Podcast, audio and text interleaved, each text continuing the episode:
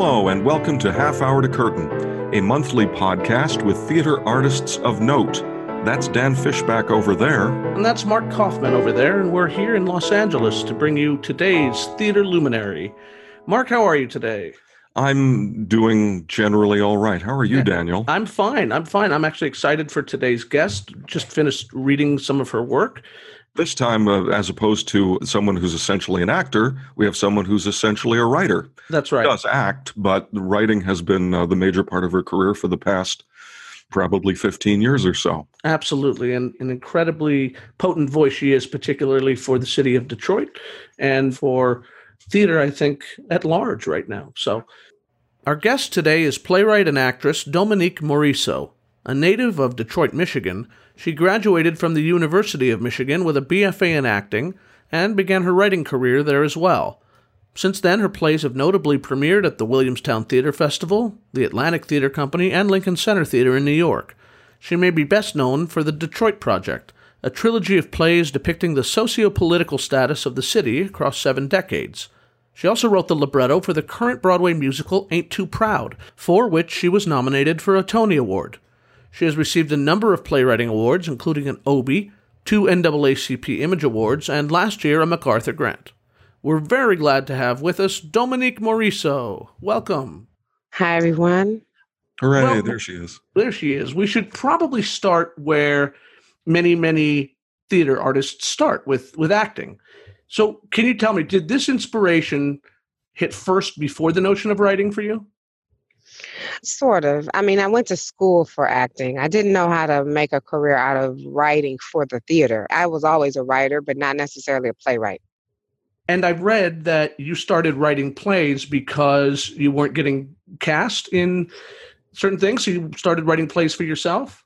That's right. You know, when I was growing up, I used to love to write. I wrote poetry, I wrote short stories, and I knew that I always wanted to act and to write.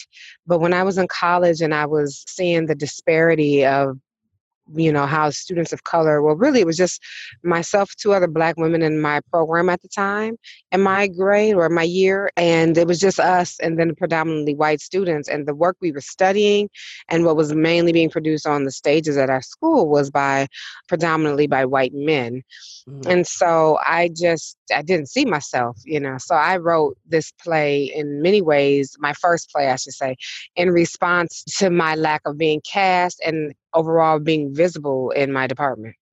Hmm. Well, we'd love to focus on the uh, trilogy of the Detroit Project, three plays we both like very, very much. And actually, before we start talking about them, for our listeners who may not have had the opportunity to see productions or have read the plays, would you give us just a capsule uh, brief on each of those three plays?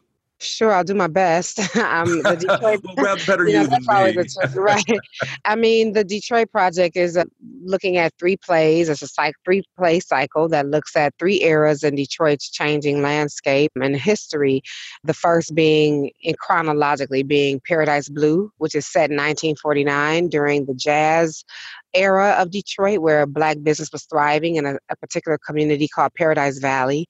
And uh, what happens in that year when a new mayor runs a racist campaign to get rid of the black community in the city and the, how that community eventually gets bulldozed by his urban renewal plans.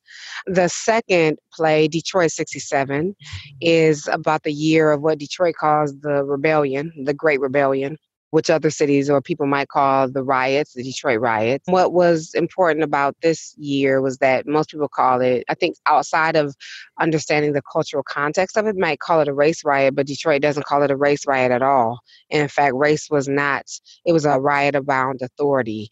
And so this is about a brother and a sister who kind of find themselves fighting over the different ideas of what they want to do with their parents' home and with their business, with a business that they inherit, and sort of how they end up getting caught, and that business is caught in the middle of the 1967 rebellion.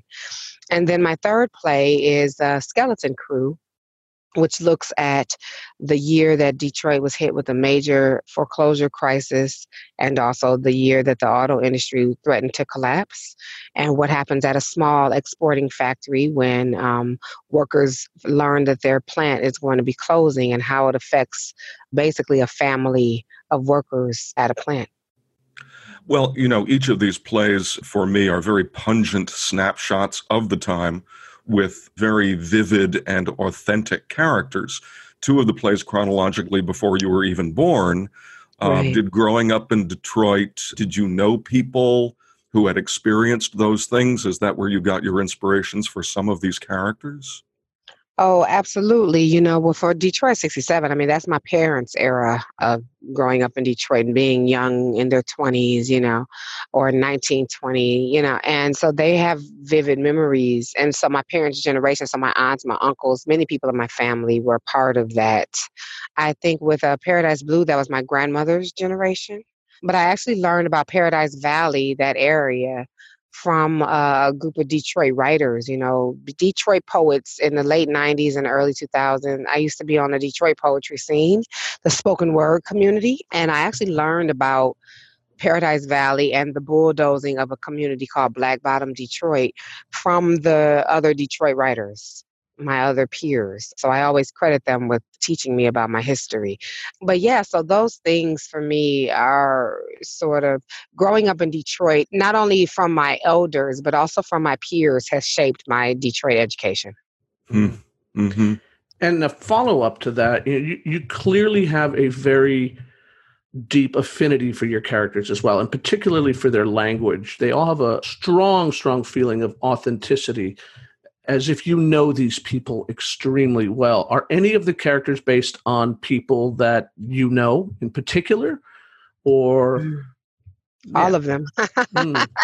They're all based on people that I know. I mean, there are some plays, particularly like in Detroit 67 or in Skeleton Crew, aunts and family members can like point to themselves. They can point mm. to each mm. other, go, "That's that auntie," or "That's you know, that's you," you know. And I will deny it to the end of the days, but but they they see themselves for sure. And um, you know, it's uncles, it's my father, it's his generation, and his friends. It's just elders and contemporaries that I know very well. I mean, these are the people that I grew up with. I have about 300 family members in Detroit, and wow. in fact, when my Detroit plays are produced in my city, my family buys a house every to every uh, production.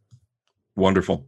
Yeah. Um, That's fantastic. What I particularly like about your plays is that you set up situations that are seem to be conflicts of people who are at loggerheads and there seems to be no easy resolution and somehow each play finds its way to a resolution. And often you know i think with all three in one way or another devastating results for at least one of the characters.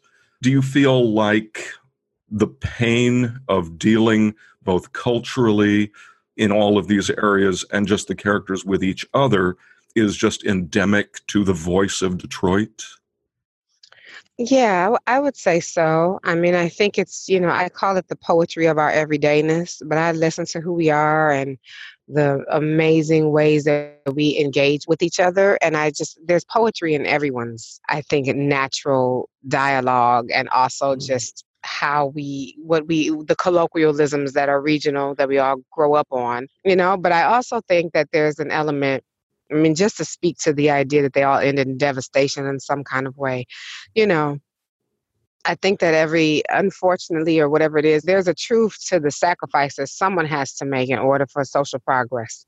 And whether they make it intentionally or unintentionally.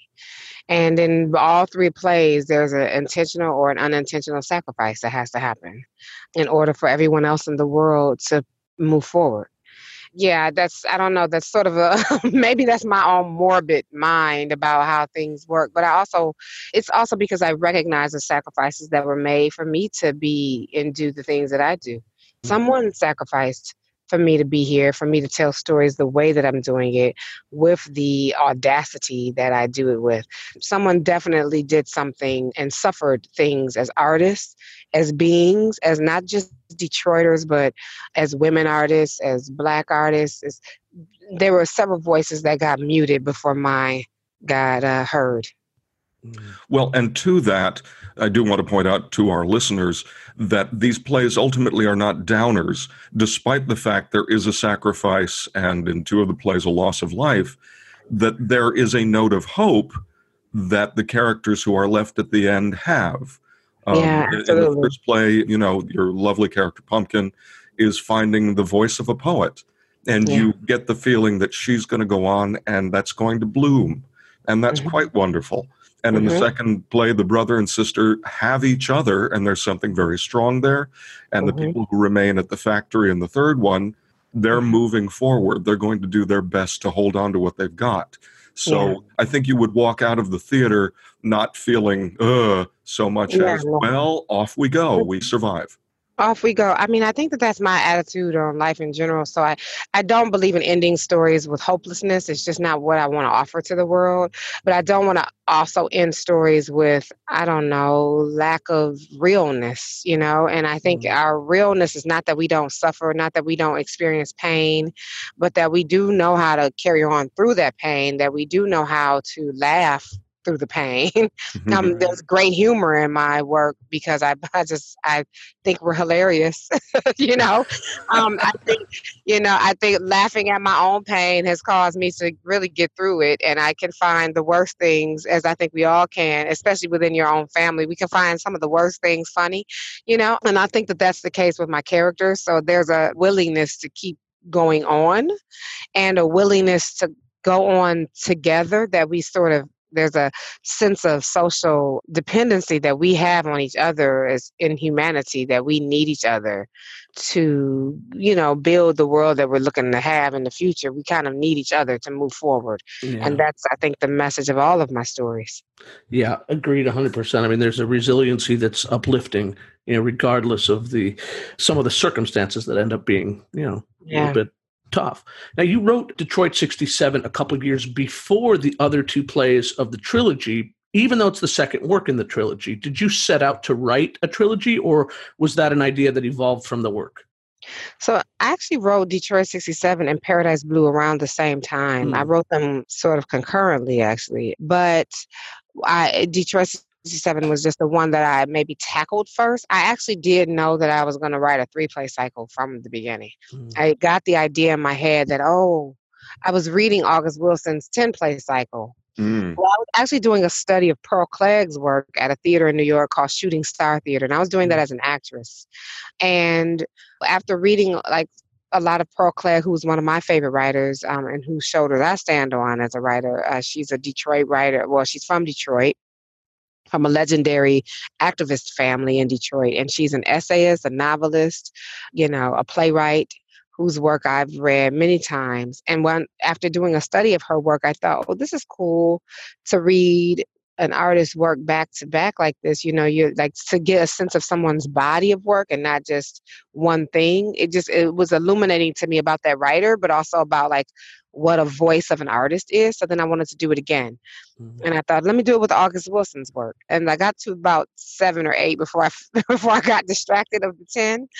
But I realized when reading August's work, wow, like just the way that he captured the pathology of speech of the people of Pittsburgh, the way that he was sort of immortalizing them in his stories. That's what I wanted to do for Detroit. Mm-hmm. Well, I don't know of too many other Detroit centered playwrights who are out there making those voices heard. So you seem to be the one.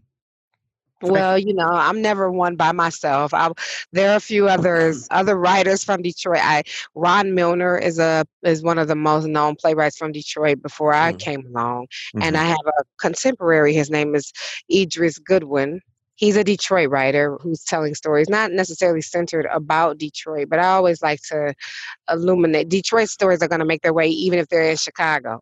you know, right, right. If, it's De- if, it's a Detroit writer writing it, there's Detroit in it. I promise you that. And Idris is one of those writers. So I just want to use a moment to just kind of give him some spotlight. That's very nice. We also want to address the idea of music in your plays, mm-hmm. which ro- looms rather large certainly in the first play, you have a central character who's a horn player who's mm-hmm. looking for a sublime tune to sort of get rid of the demons. you know, in each of the plays, we'll change over from a record player to a tape system in the 2nd which mm-hmm. hovers around the play, and uh, in the last, different kinds of music. You have surreal machinery sounds that kind of create a music. There's a boom box mm-hmm. that shows up, and mm-hmm. one character who likes simply the music of hearing a microwave oven and a refrigerator hum in the break room. Mm-hmm. Different music for different people. How did music become so important to you? You know, I grew up dancing. My aunt has a dance company or, or, ran one in Detroit for many years. Her name is Carol Morisseau. She's a visual artist, but she also was a had a dance company. And so in her company, I grew up listening to classical music, to jazz, uh, to R&B, to hip hop, to just a, a, plethora of different sounds. And I think it's she gave me my like eclectic ear for music. I'm also married to a musician. My husband, Jimmy Keys, goes by the name Jay Keys as a hip hop artist. He's a lover of music, not just hip hop music. He produces music for other people. And, um, you know, so my whole marriage is based on music. so it's just a part of who I am. And I think that, that I hear it my work i hear musicality even when there is no music in my work i still hear music when i'm writing or find a soundtrack to write to some people i know can't write when there's music on but i almost can't write if there's not music on like i can but i just prefer music yeah definitely. And I guess that leads us naturally to Ain't Too Proud, the musical yeah. about the temptations for which you wrote the book. And perhaps a wonderful coincidence that the song Ain't Too Proud to Beg is the first thing you hear in the play, Detroit 67. yeah. Um, funny enough, my producer, so Michael Friedman, the late great Michael Friedman, who's a wonderful composer, when he was in conversation with the producers of Ain't Too Proud, they were looking for a writer to tell this story about the Temptations. And he told them, you know, you if you're doing a story about Detroit, you've got to get Dominique Morisseau. Mm-hmm. And so they read my work. Um, by his, you know, advice. And they always say when they opened up Detroit 67 and saw Ain't Too Proud to Beg by the Temptations, that it was like fate. So that's know? Our Lady right there. That's the one. Right. I'm the girl. So really happy I wrote that play. Absolutely. How was that transition from writing a play to writing a musical libretto? It wasn't as daunting as I thought it would be because I always wanted to write a musical. I just didn't know the rules. But when I was working with Des McAnuff, you know, and he and I, we were talking just through the things that we wanted or when we would go through the songs of the Temptations, I just could hear how they would work. I grew up, I mean, I wasn't complete. When I said I didn't know how it worked, I didn't know the rules.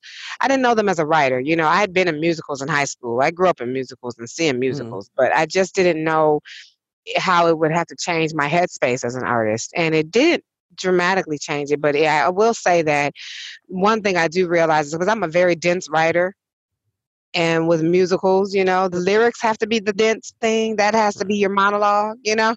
Right. And so just finding a way to be a co writer with the music, that was my journey and lesson in writing a musical. But it felt natural. Like I naturally felt like, oh, I need to pull back the language here. Because when they sing, you know, I wish it would rain. I really don't need to say much. You know, I don't want to take away what the song is, the lyrics of the song, or the emotionality that the song is going to carry. I don't want to um oversell this. So let's just be really scarce here, and that's what. That's my biggest lesson in writing a musical was oh, I have to find a way to be a more scarce writer. Well, I think with a musical book, brevity is the soul of of mm-hmm. getting to the next song. How do we get there? Mm-hmm. And I saw the show out here uh, in Los Angeles on its way to New York. Oh, wonderful. Uh, quite a dazzling piece. Mm. And with upwards of 30 songs or something like that, it's just a, right. an avalanche of music. Did you choose those songs or were they chosen for you or you collaborate with someone on how you're going to structure it? We had a list of approved songs from their catalog. And mm-hmm. through that list, Des McAnuff and myself just went through it, listened to the music. I talked about why I felt like, you know, there were some songs that Des didn't want that I thought, well, no, we have to this one. I think this is a good one for story, but most of it we were on the same page with, you know. Obviously they're hits. I mean, you're not going to do it if you can't do My Girl, so forget about it. you, know, right. you're not going to do Ain't Too Proud to Beg, like we'll get killed. Like, you have 1,500 people in the audience waiting right. for that song and it never shows up. You're in trouble. I don't mean critically killed, although that too. I just mean like murdered. so, literally um, murdered. Literally murdered. Waiting, people waiting for you in the parking lot afterwards. Absolutely, or the subway or whatever you got.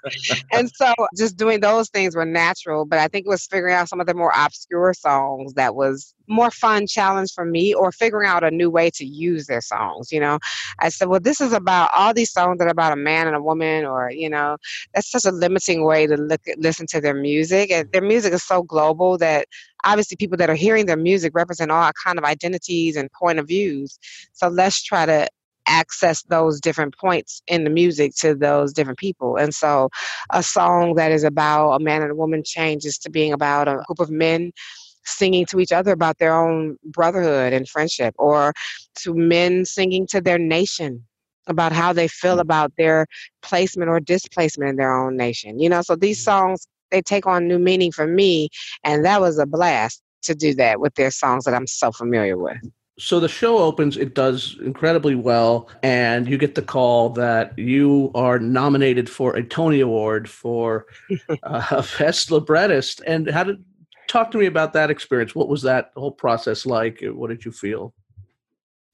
Well, funny story. So I'm a little different when it comes to awards mm-hmm. and things like that. Not that I don't appreciate all of the awards that I've both received and been nominated for. I find that they have some value in mm. helping to, they've definitely been significant in, I think, moving my career forward.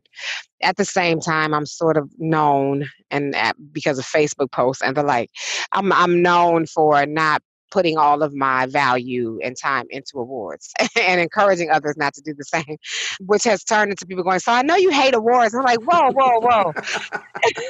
That's a leap. slow down. But uh, slow down. So what ended up happening was I wasn't, I was trying to not to really unplug around that Tony announcement. And but what happened was a friend of mine calls me the day before the actual Tony Awards nominations came out. So what she had read, she calls me and tells me, you know, we didn't really get that many nominations. We got like three, you know. And I was like, oh man. And when she told me about who did not get nominated on my team, I got very upset, not for myself, but frankly for like Derrick Baskin and this mm. thing that she had read. Derrick didn't have an award. I don't think uh I don't think Jeremy had a nomination. I mean, it's like people mm. that I just thought, well, like this is ridiculous, you know. I just felt like okay, and I had to work through how I felt about that, and I was more upset, honestly, for the actors that I thought deserved an award than for myself because I sort of don't I didn't expect anything really. I didn't feel like I, I didn't, I had no expectation. And so then finally, when she and I realized sort of later on that day after I came down from and accepted that whatever, three, we got three nominations, who knows what happened, but you know, it is what it is. Right. And then later on, we realized that she had been reading some kind of prediction, you know, it wasn't even the actual Tony, data. No, it was like Tony a Tony prediction in the in some trade paper, and I had to call her back like, uh. Do you realize that this wasn't real? I was like, damn it, I'm gonna have to do this whole thing tomorrow. So by the next day, you know, by the time the actual nominations came out, I completely unplugged. I was like, I'm not doing this again. You know? I'm already, I mean, the, it's either going to be way worse or, you know, much better. so forget it, you know. And so when my assistant at the time, my mentee, was at home with me, mm. I woke up and I was more worried about everybody else and I was more worried about like, you know, things around the house. And she just kept looking at me like, Are you gonna ask? And that's you know, I was like, Well, I guess you're going to want to tell me. So just tell me, you know? so she tells me that we got 12 and that I've been nominated. And, and she laughs because I go, but what about Derrick? because this is gonna piss me off again if that if somehow I have to relive Derrick not getting nominated. So I was really uh, excited to yeah. to know that we got all the team got at least that acknowledgement. I mean, it didn't pan out that way at the awards, but to get their acknowledgement that the work that they did was worth their nomination, I, I was very happy about that. I imagine, I think that's probably a very healthy way of looking at it. That they're sort of, you know, commercially they're obviously helpful, but you don't attach any sort of personal worth in terms of your success, you know, and talent to them. I think that's probably, you know, healthy for aspiring writers to hear too. You know that the awards are just icing. It's not. It's nice cake. to get a pat on the back, but you don't rely on that for yeah. your sense of what your work is. Yeah, or you'll just go insane. I mean, yeah, I'm not a hero, but it's what I work on for myself. And it doesn't give everybody the answer they want all the time. Like, hi, how do you feel about a Tony? I'm like, ah, for good. You know, it's for cool, I guess. You know, it's a nice thing to have on your your list. But I just it can't be the thing that you, you live and die by. Right. Do you feel that, you know, circling back to sort of Detroit, do you feel like Detroit is always going to have is going to be a part of the stories you write? You know what? Yes, even if they're not about Detroit, because mm. my play Pipeline, for instance, is not mm. about Detroit. I mean, it's not really. It doesn't name a city because I feel like it speaks to like a public education system across this country. But when I'm in Cleveland, I say wherever it's being done, it is that city story. This mm. is about education in Cleveland. It was originally written for Steppenwolf, so it was about mm. for Chicago. Chicago, you know, sure, yeah but some of the incidents in the play are inspired by things that happened in Detroit. So I think Detroit will always be, just because that's part of my DNA, it's going to always show up in other stories. Mm-hmm. Just like I think at this point, Brooklyn and New York will show up in stories for me that aren't necessarily about New York because I lived there for, uh, you know, 16, 17 years of my life. That's as long as I actually lived in Detroit, you know, so mm. before I went to college. So both of those cities now are embedded in my soul somewhere. And I, eh, that's just who I am. Yeah. And we're both out here in Los Angeles. I've been kind of nosing around to see if there'd be any productions of your plays around, and I haven't found anything recently. Is there the Odyssey, on the griddle? Uh, the Odyssey Theater did Sunset Baby that Jeff Hayden directed a couple years back. Which was, two years back. Yeah. The, the, late great, yeah. which was fantastic.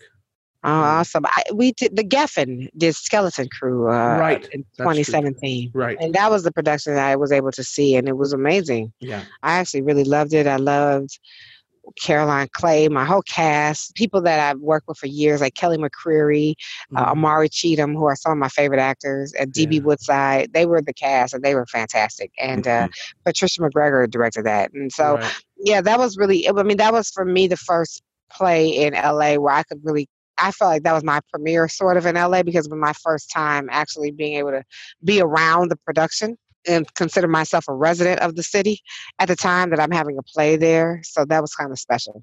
Right. Yeah, no, that was in a fantastic production. And speaking of Los Angeles, you've dipped your toe into television on the staff of Shameless. That's right. That show. now, it, does this feel? You know, that's quite a different discipline than playwriting. Obviously, is this the mm-hmm. direction you feel you're going, or do you keep one foot firmly planted in the world of theater? Oh, it's funny because you said I have a toe, but I think I'm getting like a foot in the TV world. But but I'm always gonna have an elbow and an arm or a leg or something in theater. Uh, it just there's no way I can do one without the other. There are writers that I know sort of jump ship and are exhausted by one of those mediums, eh, but I'm just, I sort of need both. I need a lot of balance in my life, just like the world of screenplays. You know, I also write for film. Mm-hmm. And um, it's just, for me, I'm a storyteller.